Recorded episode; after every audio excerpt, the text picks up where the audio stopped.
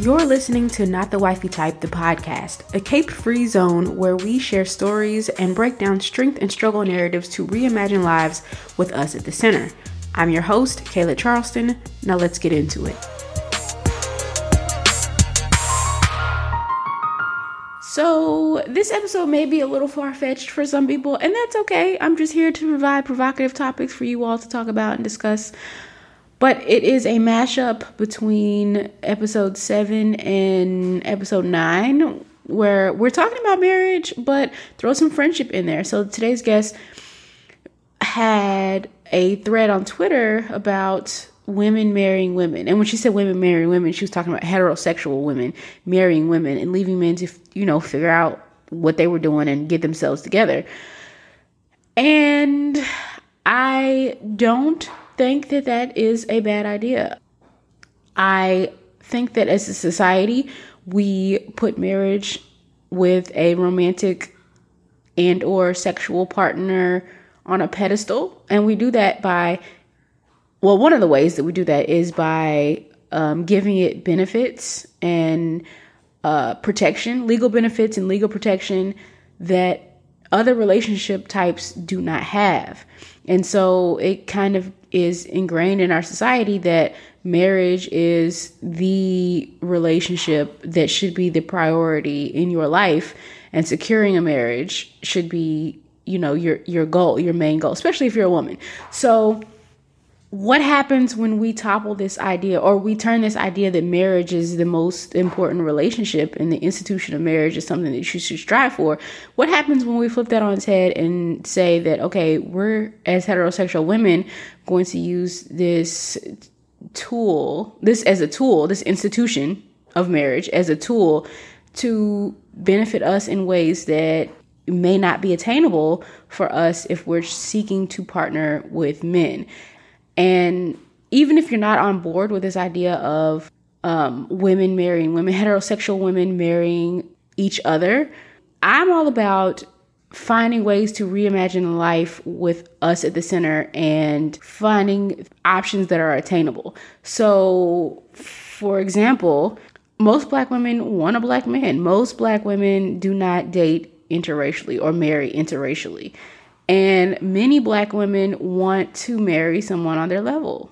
So if we look at the fact that black women already outpace black men with degrees, that presents a challenge for black women who want to partner with black men on their same level in terms of education and in terms of earning potential well, then you have to also consider that almost a third of college educated black men marry interracially.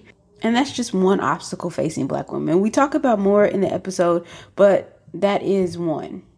And that's the question I want to pose in this episode. How much of your life are you willing to put on hold, waiting for your perfect fairy tale to play out instead of creating the life that you want even if it looks a little different than what you expected it to.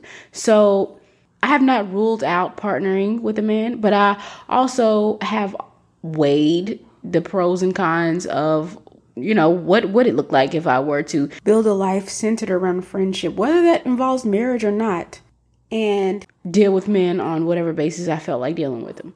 So along with this idea that marriage is on a pedestal and it should be a priority, is the idea that other relationship types are not as important. And I vehemently disagree with that. I disagree with it so much. And I think about the purpose and the significance that black women ha- have had in my life and how they've shaped my life and how they've shaped me.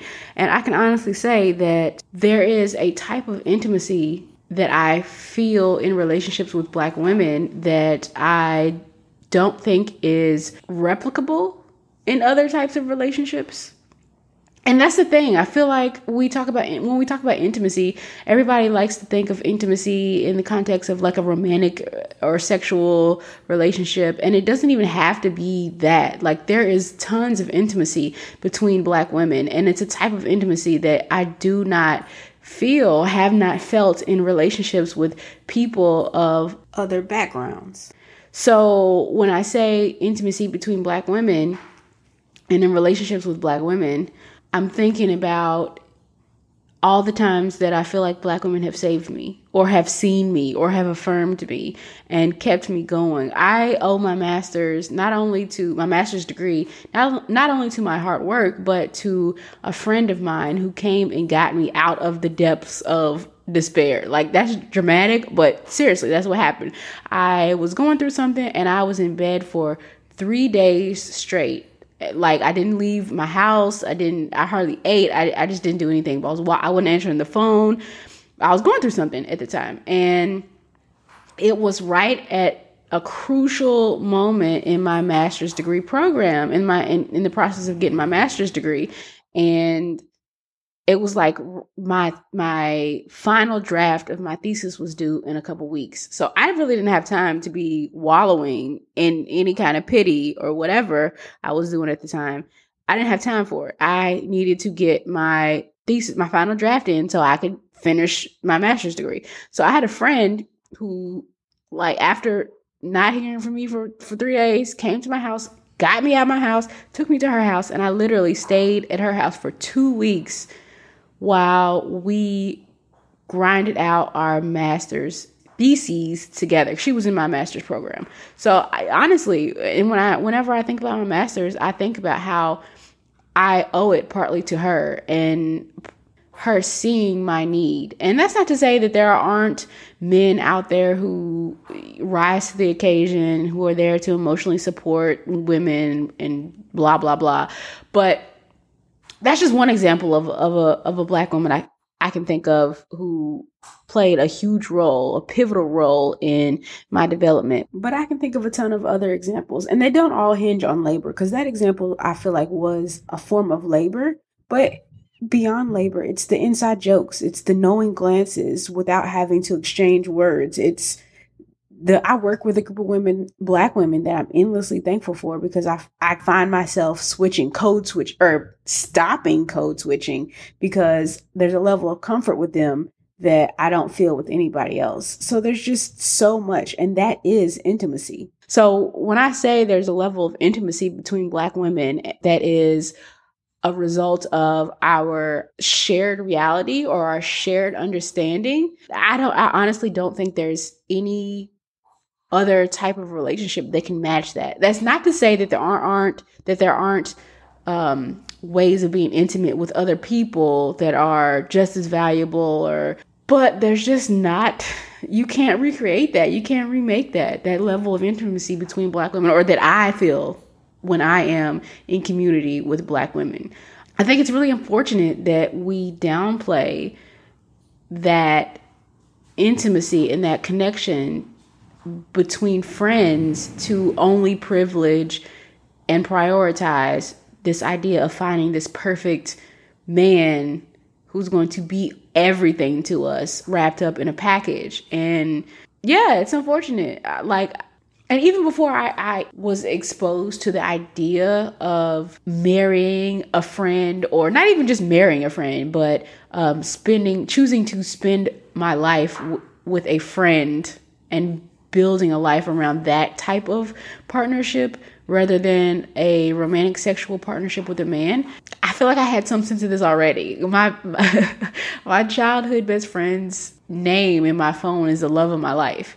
So, on some level, I had to have some kind of consciousness about the the significance of women in my life again, I say I understand if this idea of marrying a woman heterosexual women marrying women to share the benefits of the institution of marriage together and dealing with men on their own. I understand if that's like not your thing, if that's not something that you could see yourself doing, but even if it's not, I still want people to interrogate how they are centering their lives around something that is not quite attainable or is not as attainable as other ways of structuring your life.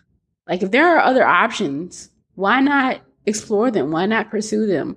Why not look into them? It doesn't mean you have to take them, but how long are you going to continue to put what you really want on hold, hoping that fairy tales come true.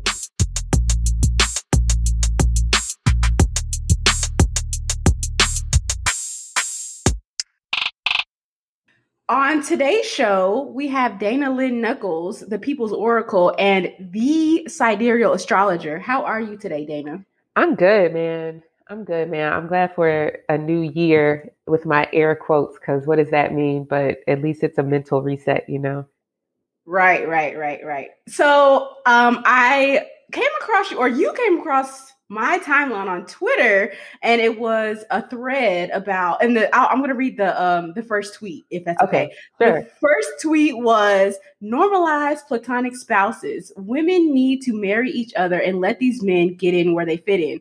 And so when I read this, I was like, oh my god, I need to have her on the show because this is perfect. Like I would love to talk about this on the show that's why I reached out to you, and I'm so glad that you decided to, you know, come and do the show. And so that's what we're going to talk about today: is this idea of kind of decoupling marriage from, you know, this romantic con- or sexual context. I wanted to start. I always start out by getting a little background on guests. Mm-hmm. So I wanted to get a little bit of your background. Tell me about um, your background and like how it shaped your understandings of cis hetero marriages. Um. So you know, I I, I guess I would say mid to early millennial, so born in like the early mid 80s, um, to two black parents who were middle class, did the whole move to the suburbs and all of those things. Uh, and my parents are still married, but gender roles actually were not, at least in my parents' marriage, they were not practiced at all. My mother was the breadwinner. Uh, and they had decided, you know, three kids. I'm the youngest. I have two older brothers. And they had decided that my mother would have the career because she was being given these opportunities. My dad never really had any career ambitions, and fatherhood was extremely important to him.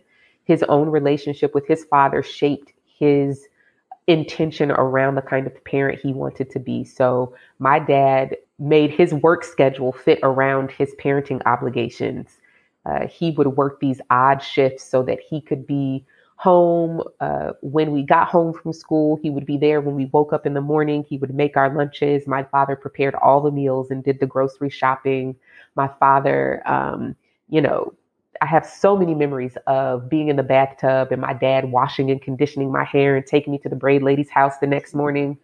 Um, so, at least like in my upbringing and what was mirrored to me, in terms of like how I saw relationships played out.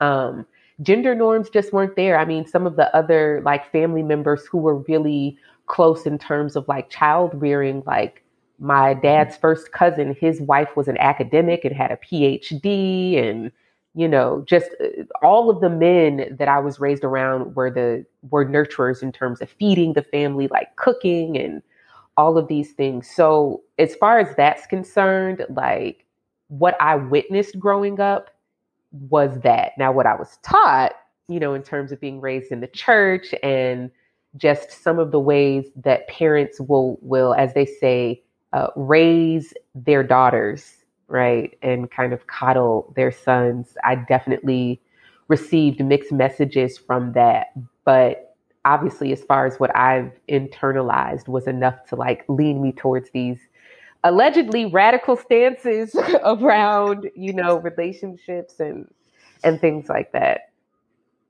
Gotcha. So that's kind of like the the opposite or the reverse of what a lot what is common in uh, I feel like cis hetero relationships and in terms of child care, uh, child rearing and things like that. With you know your experience with a lot of men taking nurturing positions and mm-hmm, things. Mm-hmm. Um, so that's really interesting. And it's funny you said allegedly radical, right?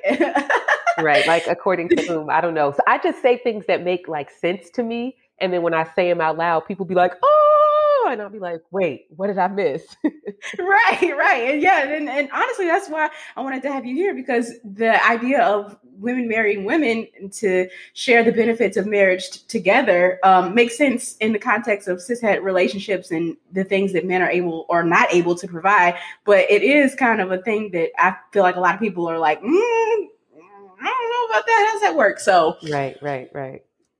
So how did you well, I guess the another question I like to ask is when did you start to understand that you wanted something different? But you said you were always kind of raised in this environment where you saw men as nurturing and things like that. Mm-hmm. So did you kind of as you grew up see what you had experienced growing up versus what relationships were for a lot of other mm. women and decide you didn't want that. So tell me about that.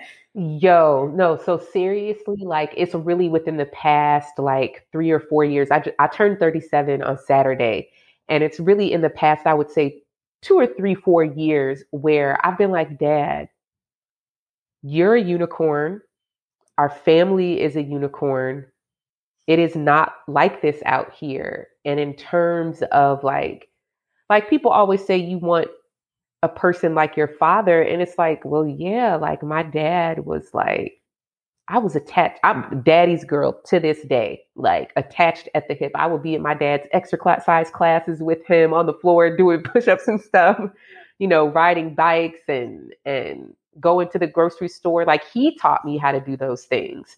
So, in terms of the kind of partner I would look for, like, definitely I want this person to be nurturing and to be comfortable with my power out in the world and to not tie his masculinity to his earning power. And unfortunately, people aren't raised that way. Men, you know, they aren't raised that way. Um, and when we get to the question about the book that I would suggest, it's in this book, uh, Women, Race, and Class by Angela Davis. Uh, one, she's tracing like the history of feminism and how like what we think of as the first wave of feminism was actually co-opted from Black women. Um, but also just in terms of one of the core principles of the first wave of feminism was like this rejection of gender roles.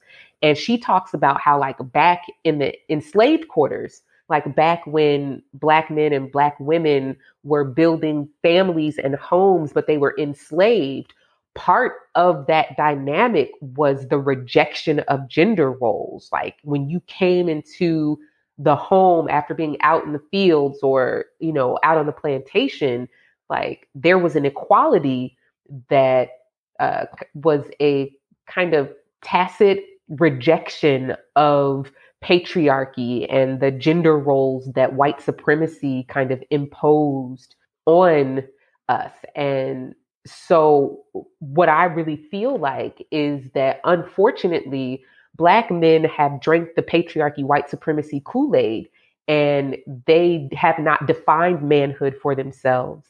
They define manhood in terms of what whiteness teaches them and what patriarchy teaches them forgetting that they do not have the privileges of white men that allow them to play the quote provider role, that allow them to quote win capitalism. Like they're not going to win capitalism. So this kind of the the function of gender roles in cisgendered heterosexual relationships is dependent upon the man having power out in the world and the woman being over the home domain. But black men, you don't have no power out in the world.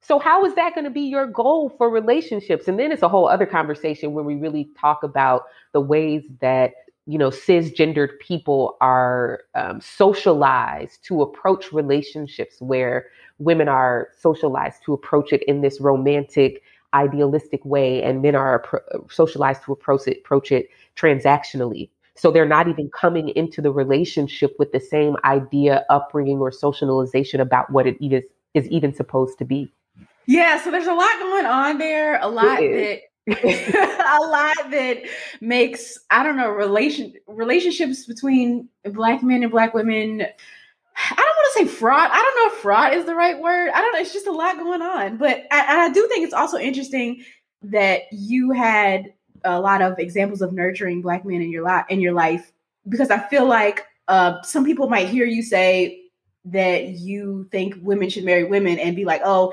you know, who, what man hurt you and you didn't have a father and blah, blah, blah.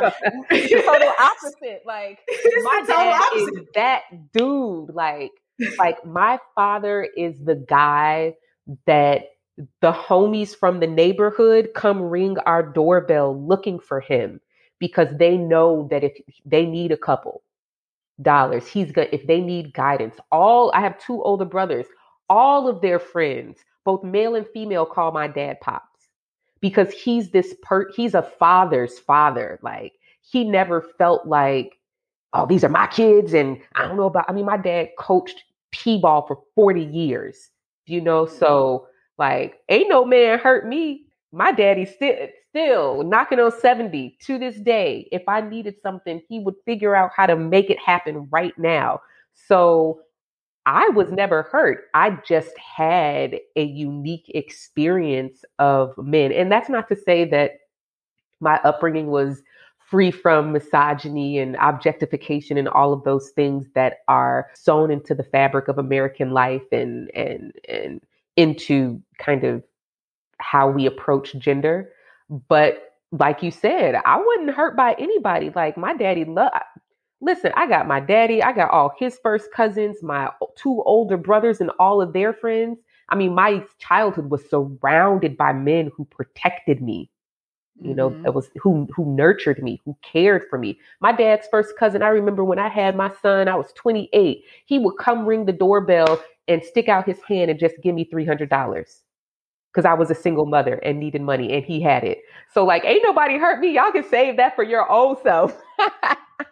Yes, yes, I love that. Flip that narrative on his head. Yeah. So one thing you mentioned in the in the thread was about um you had a, a, a, room in clubhouse and the women in there were talking about how partnering with men um, can be dangerous so can we talk more about that like what are some of the ways that you feel or think or have seen that partnering with men as a woman might endanger us? i mean do we have time for it all. I mean, we can talk about the less obviously dangerous aspects of leaving women to bear the brunt of the emotional labor in the partnership. That means that the woman is responsible for being empathetic and understanding and articulating the emotional reality of the man when he is incapable of reciprocating that for her. So she turns out to be his therapist, his stand in mother, his cook, his wife, the mother of his children.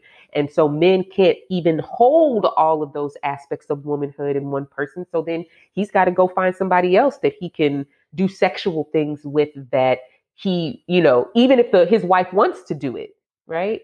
So now she's open to STDs and infidelity and all of these things. And then we can get to the more, uh, you know, the ways that women are isolated in motherhood from each other and how, you know, the nuclear family and these cisgendered relationships you know, lead to postpartum depression because the woman got to take the baby to the daycare center at six weeks and her breasts are like all of these different things going on. And then, of course, I mean, we know who's killing Black women, Black trans women. It's Black men because their identity is tied to how other people perceive their sexuality. Their identity is tied to the the preservation of this machismo that is killing them you know, heart disease still the number one killer of black men, you know, and it's causing them to kill women. So, you know, I, I I could tell so many stories about friends who have been in, you know, domestic abuse and violent situations. And one friend, her husband was abusing her, isolating her, physically harming her, broke her jaw, ruined her hearing. He would sleep in front of the door at night so that she couldn't leave. This is not an uncommon story the majority of women who are killed by their spouses are murdered after they leave a domestic. I mean, I know this woman, I was a teenager, this woman at my church growing up, she had left her husband and he was at her job. She came out of work, he shot her in her face. She survived, thank God, but the reality is is that when cisgendered, you know, heterosexual women center their life, their material security around a romantic relationship with the cisgendered heterosexual man, they are putting themselves in harm's way. Mm-hmm, mm-hmm. And there and there are statistics that support this. So, like the fact that Black women experience more intimate partner violence than um, other Latin, Latinx women and Asian women, um, and I think and I do think it's tied to you know what you said about Black men wrapping their masculinity in this ability to uh, win at capitalism and their and their inability to to win, and so how they take that out on their their partners.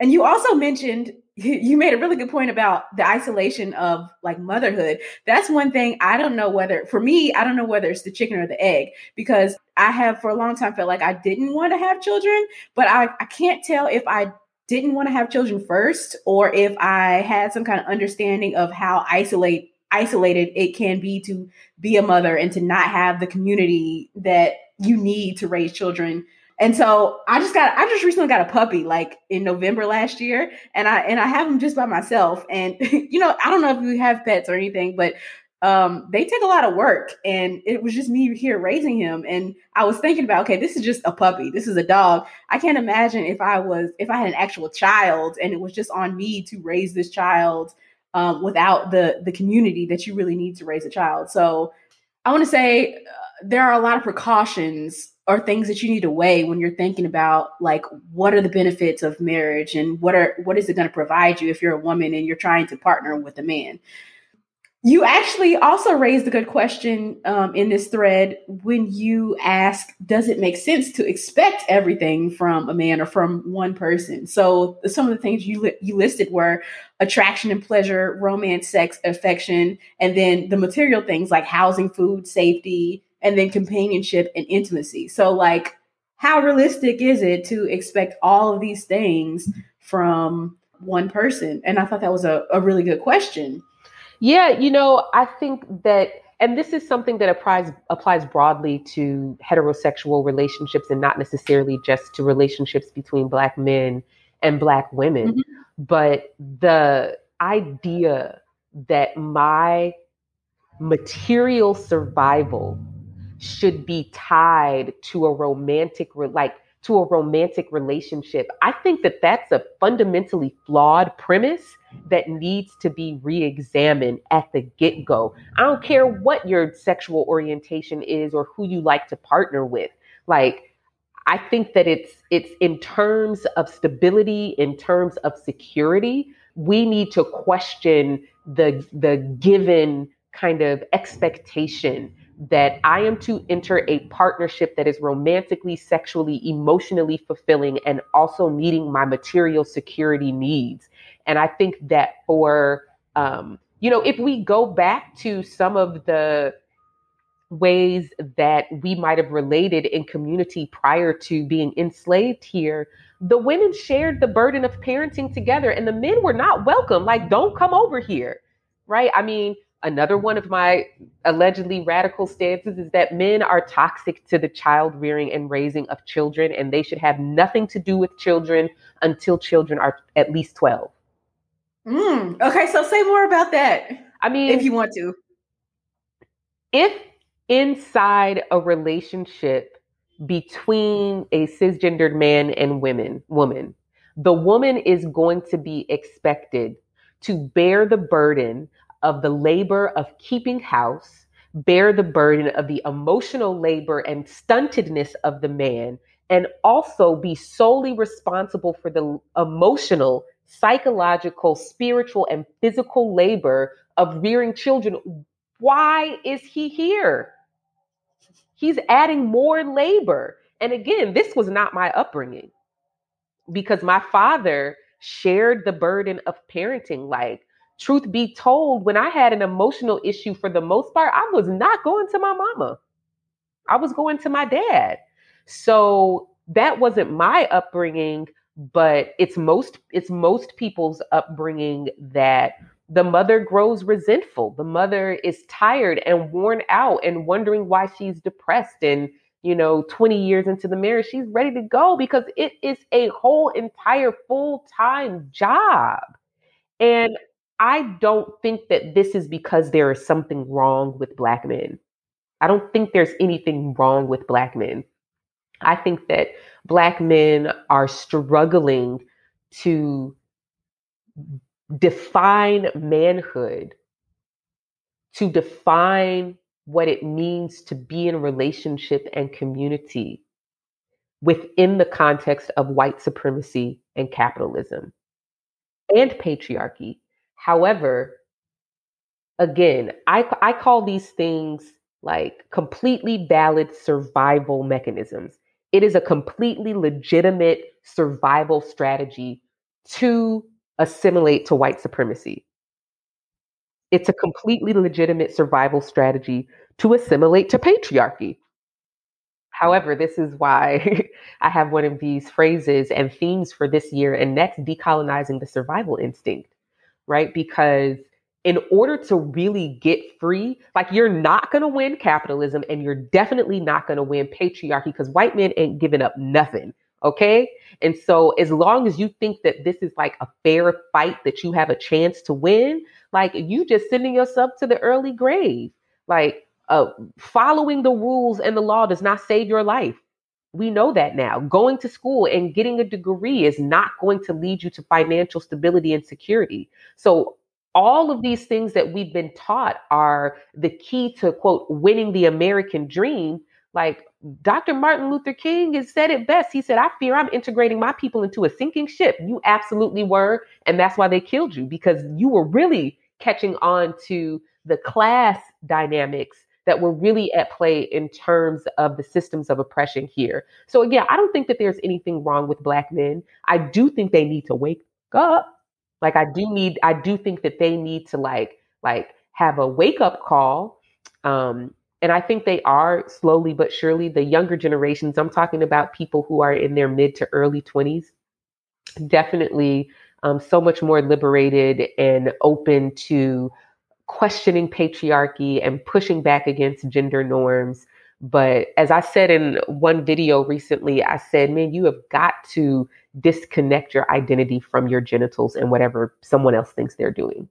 Right? If your biggest fear is to be called gay, Yikes. Like that's the worst thing you could be? Is gay? Bruh. We not gonna add axe murderer. We not gonna add like you know sexual abuser, like beater, what? child abuser. No, gay is the worst thing you could be. Like, bruh. Yeah. So I want to ask, I want to ask, do you feel like um, Black women struggle with building community uh, under white supremacy, and oh, and why so or why not? Oh, absolutely. Um,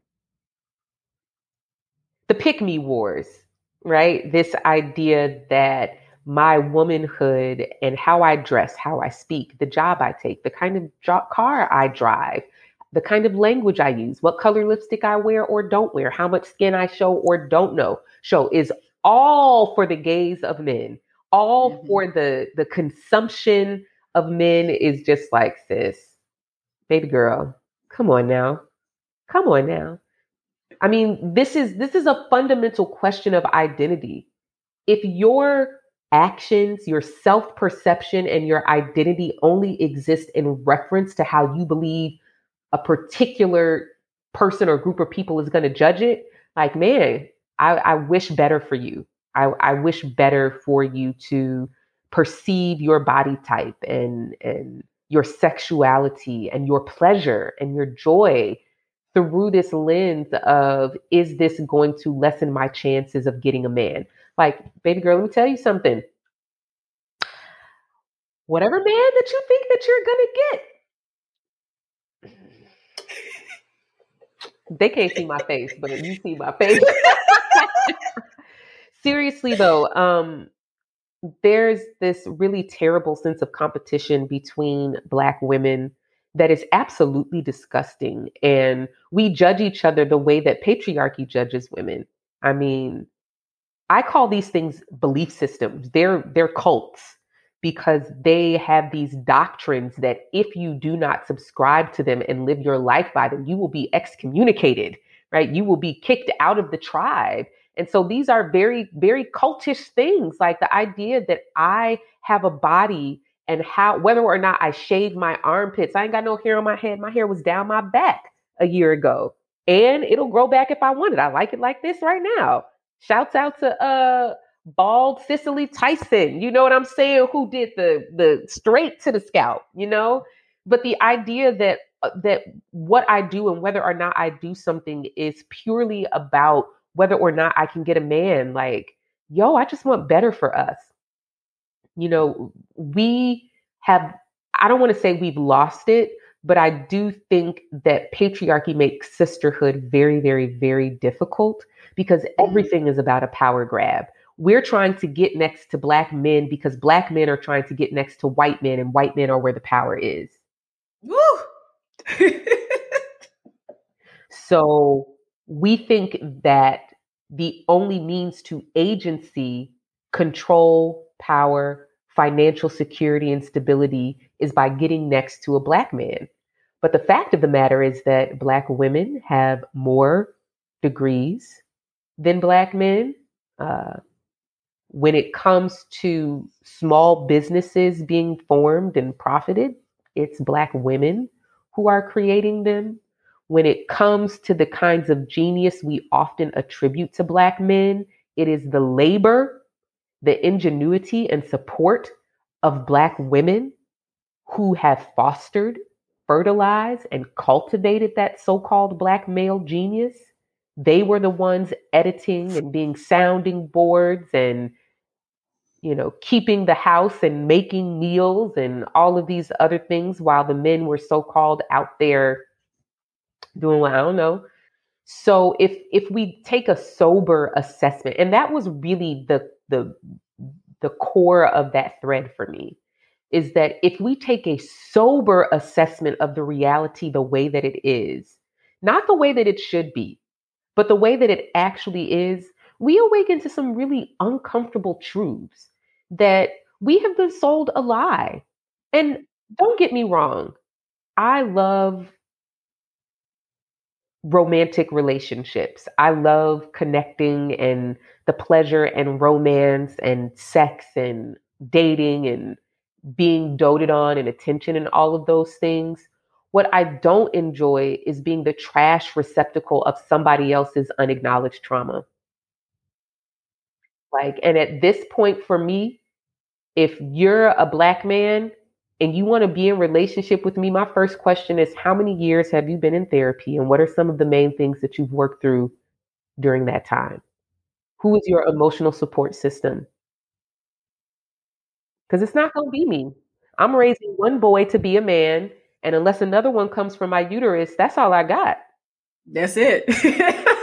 and so we we too easily take on the labor of raising you know grown boys you know and into men um, because we think if we don't we'll be lonely guess what baby you already alone already okay you're already alone and your likelihood of partnering with a man who is on your level you're doing all of this work to heal yourself, to be financially secure and stable, to take care of your body and your children.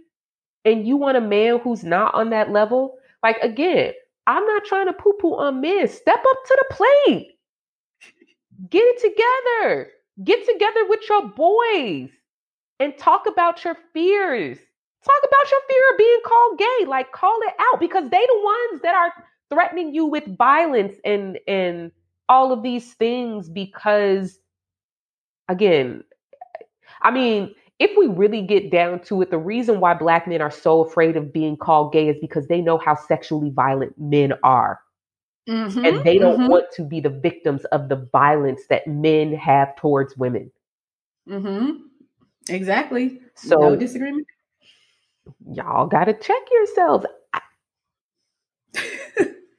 so you made a lot of good points. And it, one of the things that reminded me of is hearing some of my married friends joke about how like I was sick and I still had to take care of the baby because you know my, my husband can't be trusted to take care of the baby and it's like okay uh what what kind of relationship or like what kind of partnership is this that you can't even depend on your husband to take care of y'all's baby when you are when you're sick so those are the kind of things that I was thinking about when you were when you were talking.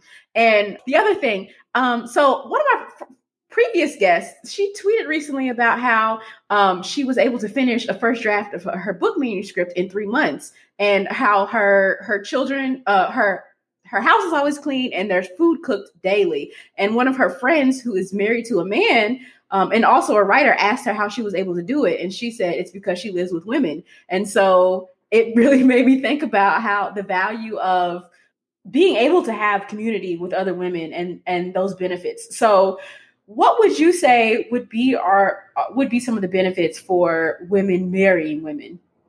So let's let's before we get there, let's just unpack marriage as an institution, right? Okay, let's do it. That the idea that love and romance was a necess- necessary prerequisite for marriage is very, very, ah. very new. That marriages were political and economic. They were about preservation of class status and love and romance was for your mistress, for your side piece, for, you know, outside of the house. So the idea that that romance and marriage go together is very, very, very new, and I think it's worth just questioning that assumption. Um, who does it serve to have an institution where all of an individual human's relating needs are demanded to be met by one person. Who does that mm-hmm. serve? Mm-hmm. Yeah, men. I mean, I mean, again, let's just do some math. Let's do some numbers. When, men's lives are extended when they marry women. Women's lives are shortened when they marry men. So the point is not to stop being with men. The point is not to be a lesbian. It's not about sex, unless you are. It's not about that. It's about women have fundamental basic survival needs that are not being met inside heterosexual marriages.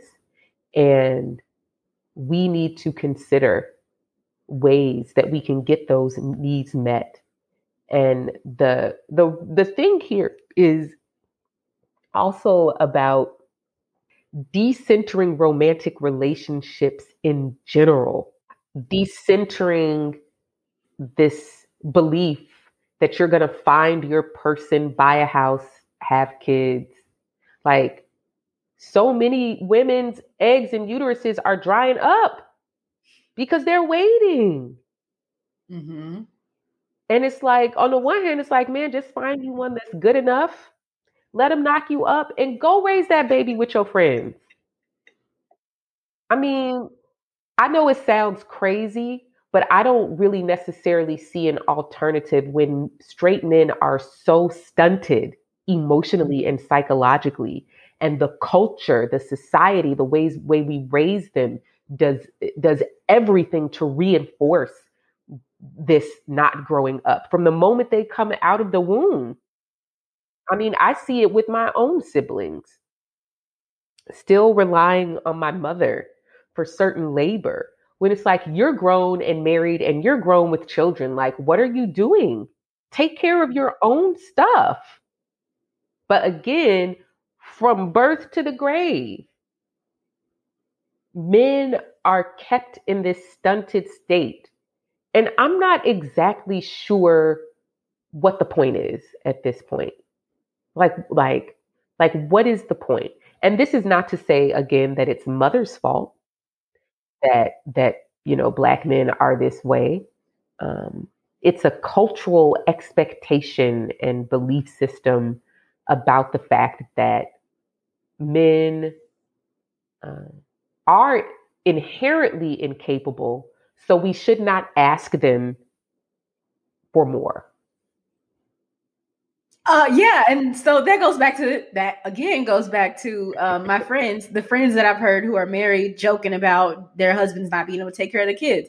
Like it's not that he's incapable. You just we just don't ask them for more, or don't expect or demand more of them in general as a society. So they're allowed to act like they can't take care of their kids or can't, you know, so yeah, you also mentioned that. Well, actually, I want to ask what some of the challenges are for this type of resituating the, the the institution of marriage. What do you think some of the challenge are challenges are for heterosexual women? I mean, it's just really hard to deprogram yourself from centering romantic relationships of any kind from your life goals, um, where we are kind of indoctrinated to to orient our entire lives around. I mean, we've come a long way. You know, there was a time where women only went to college to find a husband, right? So we're a long way from that. and women have legitimate career ambitions, academic ambitions, skills and goals that that aren't don't have anything to do with a man. Um, but I think the hardest thing is is deprogramming ourselves and and really accepting the reality of what is part of part of what actually inspired this thread besides my own life and my own relationships with women uh, there was a video going around um, where I can't remember the guy's name. He was a radio host, and this woman called in, and he was basically telling her, like, sis, you're average looking at best. You are you you're financially independent and ambitious and successful. And in terms of high earning men, like you just don't have the assets. Like again, men marry to be transactional. Men men marry for class reasons. They're not marrying for love. Men are marrying because their wife is an indication of their class status, and they are trying to convince white men that they are on power and deserve power and access to power. And so the challenge is women accepting that men do not marry for love. Yes, I think that's really, really hard for for black women, especially who are taught to you know, love is enough and love will get you through and and hold him down and be his support and all that stuff. So he can leave you and get with a light skinned white women age. Like it's still happening. It's still happening. Kevin Hart left his dark skinned woman for for a racially ambiguous woman. Michael Jordan left his his black woman for a racially. Scottie Pippen. I mean, all of these men get to a certain and it's about class and so mm-hmm. this is the uncomfortable conversation across the board that nobody wants to have. That we can talk all day about race and racism and racial dynamics. We can talk till we're blue in the face about misogyny and misogynoir. But the reason that there is violence against Black people, there is violence against Black women and trans women, the reason we are oppressed is class power. Black men want to win capitalism. They want to be top at the top of the tower of oppression because they think that that is going to free them from the oppressive thumb of white men. And no, it is not. I don't care how much money you get, how fine your wife is, how big your house is, how big your car is. They will still smash your face down into the concrete until you suffocate and say, oops, when it's all over. Yep. You know, I, you know, I be getting fired up, man. I be getting fired up, but it's, but it's the truth. It is the truth. It is the truth. And I and I I have heard now I have heard um, other black women talking about how men marry for status, but I have not heard very many black men being honest about the fact that they marry for status and, and class reasons and things like that. Because they don't so, they're not aware of it. Like they think that they just love this woman. And this is why I'm always talking about decolonize the survival instinct because people really don't even know what's motivating them. They don't understand these dynamics. They're just looking at the surface. They're just looking at the surface of things and they don't understand their nervous systems have been co opted by patriarchy and white supremacy to the point that who and what you are even attracted to is an artifact of these systems of oppression colorism, fat phobia, ableism. All of these things are artifacts of white supremacy. You don't think she's fine because she's objectively beautiful. You think she's fine because whiteness and your desire for power has taught you that she's beautiful. Mary McLeod Bethune was not some light skin, but she she she had it going on. She got hers. Nina Simone was not some light skinned bombshell, red bone with straight hair and White supremacy has told you what is beautiful, and you think your dick is getting hard because she's objectively beautiful to you. No, you're watching porn that doesn't even have representation of the women that you encounter in your daily life. They're representing women that you don't even have access to, wouldn't even look your way. If, if you were walking down the street, you think that's what's beautiful. You think that's what you're attracted to. You think that's what you want. You didn't choose that. You didn't choose that. Your nervous system has been co-opted. You're, I mean, you're the from music videos to the kinds of women who are even allowed into the gates of the entertainment industry. You think that it's, oh, they're so talented and beautiful. No, white supremacy has defined beauty for Black people. It's about getting as close and adjacent to whiteness as possible so that you could have mm-hmm. access to power. And again, don't get me wrong, access to power in some cases can ensure some security and survival. You want your you don't want your kids to go to school with the poor black kids who ain't reading on grade level. You want your kids to go to school with the white kids who been reading since they were 3. Right. But you got to ask yourself if those wins for you are ultimately going to protect you and your offspring from the real threat. Yes, and so that reminds me of some like a sector of like women's empowerment that's about femininity. I don't know if you're familiar with like that reminds me of like the femininity girls who are I don't want to say preaching, but kind of their message is to you know be more feminine to attract a high value man who's going to be able to you know take care of you and so be softer and always be in your femininity and don't be too assertive and all this kind of stuff that's what it reminded me of like okay that may secure you a man that has more means eh, because of the way masculinity is tied to like patriarchy and you know being the protector and the provider and stuff but is that really freedom like is that really freedom no, you I mean, have- because you've locked yourself into this definition of womanhood that you haven't defined for yourself. Self determination means I get to say who and what I am free from somebody else's gaze. And so, if how you move in your body and through space and time is in order to garner a certain type of attention, like, can you keep that game up? Can you? And what's the cost? If you if you can, what's the what's the cost? Facts. Facts. Don't be too.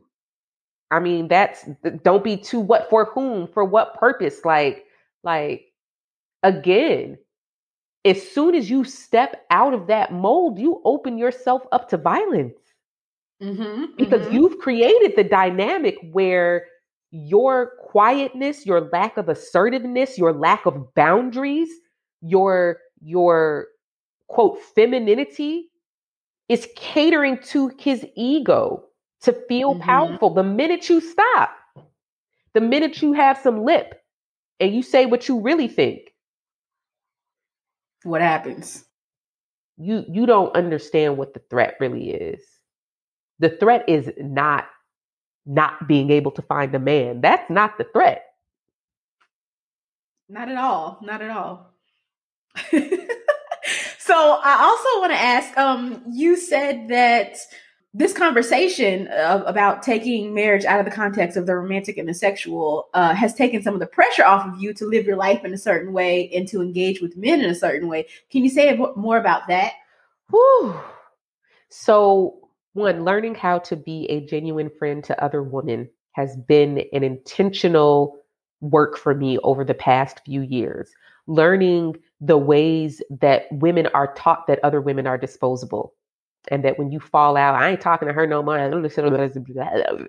Right? That whole thing. It's just like, wow, so you think that you're just as disposable as men think you are. You're willing to discard these relationships just as easily as men dispose of women. Right. And working through my own issues of abandonment and rejection and the trauma that I experienced has been so key into properly valuing my relationships with women because at the end of the day, like my ride or die, the person who, you know, spent weeks purging stuff out of my house and taking it to Goodwill in the middle of a pandemic and driving across the country with me and my kid to move here was a woman, my best friend. So, definitely, I mean, we have to truly unpack inside of ourselves the ways that we have internalized hatred of women. Mm-hmm. Um, I remember growing up, it was really popular to say, I don't even have that many women friends. I'm mostly friends with guys, as if this was like some kind of badge of honor. And I was one of those people, mostly because like I grew up around all boys. I didn't have any sisters. It was my dad and his cousins and my brothers and all of their friends. So, truth be told, I didn't know how to relate to women. I didn't like the cattiness of women's relationships, and I didn't want to participate in that. Also, I discarded of women or girls at the time, just like, uh-huh, say and do something I don't like, eh, right? And that's internalized misogyny. It's internalized hatred of women. It's internalized self hatred. So we have to confront that.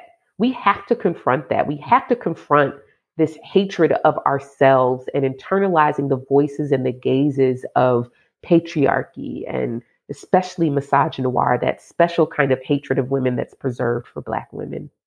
Uh, also, getting to the point where, and some of this is privilege, right? Because I have the financial means to not engage, enter into a relationship with a man in order to secure stability. But at the same time, I actually never had to do that.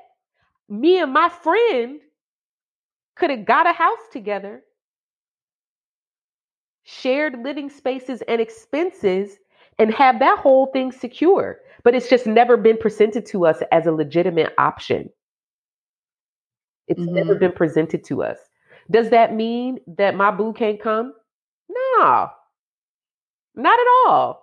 But just know that I'm not going to secure my stability to someone who can't tell whether he's angry or grieving and is willing to lash out on me because of his confusion. Like, I don't need to be that close to you. And for the people who say, well, you just shouldn't be with somebody else like that anyway, where they at? Make me a list, send me a spreadsheet. I love spreadsheets. Give me the specs, age, where they live, how much they make, how big is their, you know, let's just really let's get down to it. Where where they at? And are you married? How many of your friends are married? Are you like let's not let's let's let's get out of fantasy and make believe land. Let's let's get out of eventually I'm gonna find it. You one of the things I said in that thread, I think it was this thread, was basically that a black woman is never going to find her equal. Mm. Never. Mm. It does not exist. Do you realize that a black woman single handedly preserved democracy for another two months? Where is her equal? Listen, I, I don't think a lot of people are ready to grapple with that. No, not at all. Not at all. And and and it's so funny because when I wrote that thread, me and my best friend and some of our other girlfriends were definitely having these conversations in real life. Like that wasn't just a theory I wrote down and then no, we were having these conversations already. Mm-hmm. And today, you know, I was literally laying here taking a nap like, man, you know what? Romantic relationships are exhausting. Like, too much is required and demanded. Like, it's too much. And then you want me to move in and have kids, and I got to share finances with you. I have to share a home with you. I have to co parent with you and I have to have sex with you, probably the only person I'm supposed to have sex with for the rest of my life. And I'm supposed to lean on you for emotional support and go to the funerals with you when your mama dies and blah, blah, blah, see me that, that, all of that. Like it's all of that. Too much. Free yourself. and and so you say free yourself, and I was just thinking, like, it makes me. I have thought about the freedom that I think or I feel like I would have if I did like marry a, a, friend, a female friend, and then deal with men on the basis that I wanted to deal with them on. Like what? What kind of freedom is? This? Yeah, you, so I thought about that. You would be so emotionally free because you would. If the minute he start acting like a fool, you'd be like, "Ooh, no thanks." Like the the obligation that women have to put up with men's lack of emotional intelligence, consistency, poor communication skills, lack of self awareness, laziness. And this is not all men, but all men have some combination of a few of these because the culture raises them and socializes them and reinforces them to be that way. So as soon as women start treating men as transactional, the way that men have been treated. Ooh, you know it's gonna start something. You know it's gonna start something. like it. Yep, yep. They're gonna be mad. Well, I, I honestly, I don't. I mean, I don't know how near in the future or how ris- realistic it is but i honestly hope to see more women doing this and and, and taking this route because it I, I do see it as something that would allow us more freedom and, and more freedom from the male gaze and depending on men for our material well-being right so which um, they just make worse anyway like it's very rare for a black woman to get married and for her financial situation to improve that there's that too because if you marry someone who doesn't make as much as you then you are actually losing money like tying yourself to someone financially who so right that brings up yeah. a whole other conversation about like like as a black woman would you marry someone who makes less money than you which is mm-hmm. just like like we have to have an honest conversation about racism and mm-hmm. about the ways that racism disenfranchises us economically and that the kinds of expectations that we have as far as partnering up with people, we need to reassess those and we need to think of them in terms of the reality of what things are. We still think we're going to duplicate white marriage. We think we're going to duplicate this dynamic that white people have. We don't have access to that power. So we need to get our power and agency in a different way. You have said a mouthful uh, this whole interview. so, um, one of my last questions for guests is: What is one book or resource that has been formative for you? So, particularly in this conversation of uh, gender dynamics, um, which is, you know, a under the umbrella of Black feminism, this book by Angela Davis, Women, Race, and Class. I love Angela Davis because Angela Davis is one I told you so person, and I love her for it because Angela Davis is like, look, let me present this, let me postulate this thing to you, and then I'm going to read down history. This ain't opinion, this is fact. I'm going to read down history. And when you get to the end of this book, you're going to wonder why you never knew this. And so, what Angela Davis does in this book is she traces the, at the time, so this was published in 1981, which was still that like first-ish wave, first-ish wave of feminism, feminism. She traces what was believed to be the white feminist movement back to the slave quarters, back to Sojourner Truth, and the ways that the, the women's suffrage movement was co opted from Black women. Mm-hmm. She talks about gender roles and the ways that uh, Blackness in America has always required us to reject or question this. And that when it comes to what feminism actually is and its root, it's Black and it's black mm-hmm. women. So this this book right here, I would have never identified as a feminist prior to reading this book. Mm. And now I would say I'm a black feminist. gotcha. All right, Dana. Well, tell people where they can find you on the internet. I'm all over the interwebs, Kayla. Um, my favorite place to be is thepeoplesoracle.com, obviously my own website, but I love Twitter because Twitter allows me to pop off things and get immediate engagement and and all of those things. So across all social media platforms, Twitter, Instagram, and Clubhouse, I am People's Oracle. And that's where you can find me. Gotcha. Thank you so much for being on the show. It was a pleasure having you. Thank you, Kayla.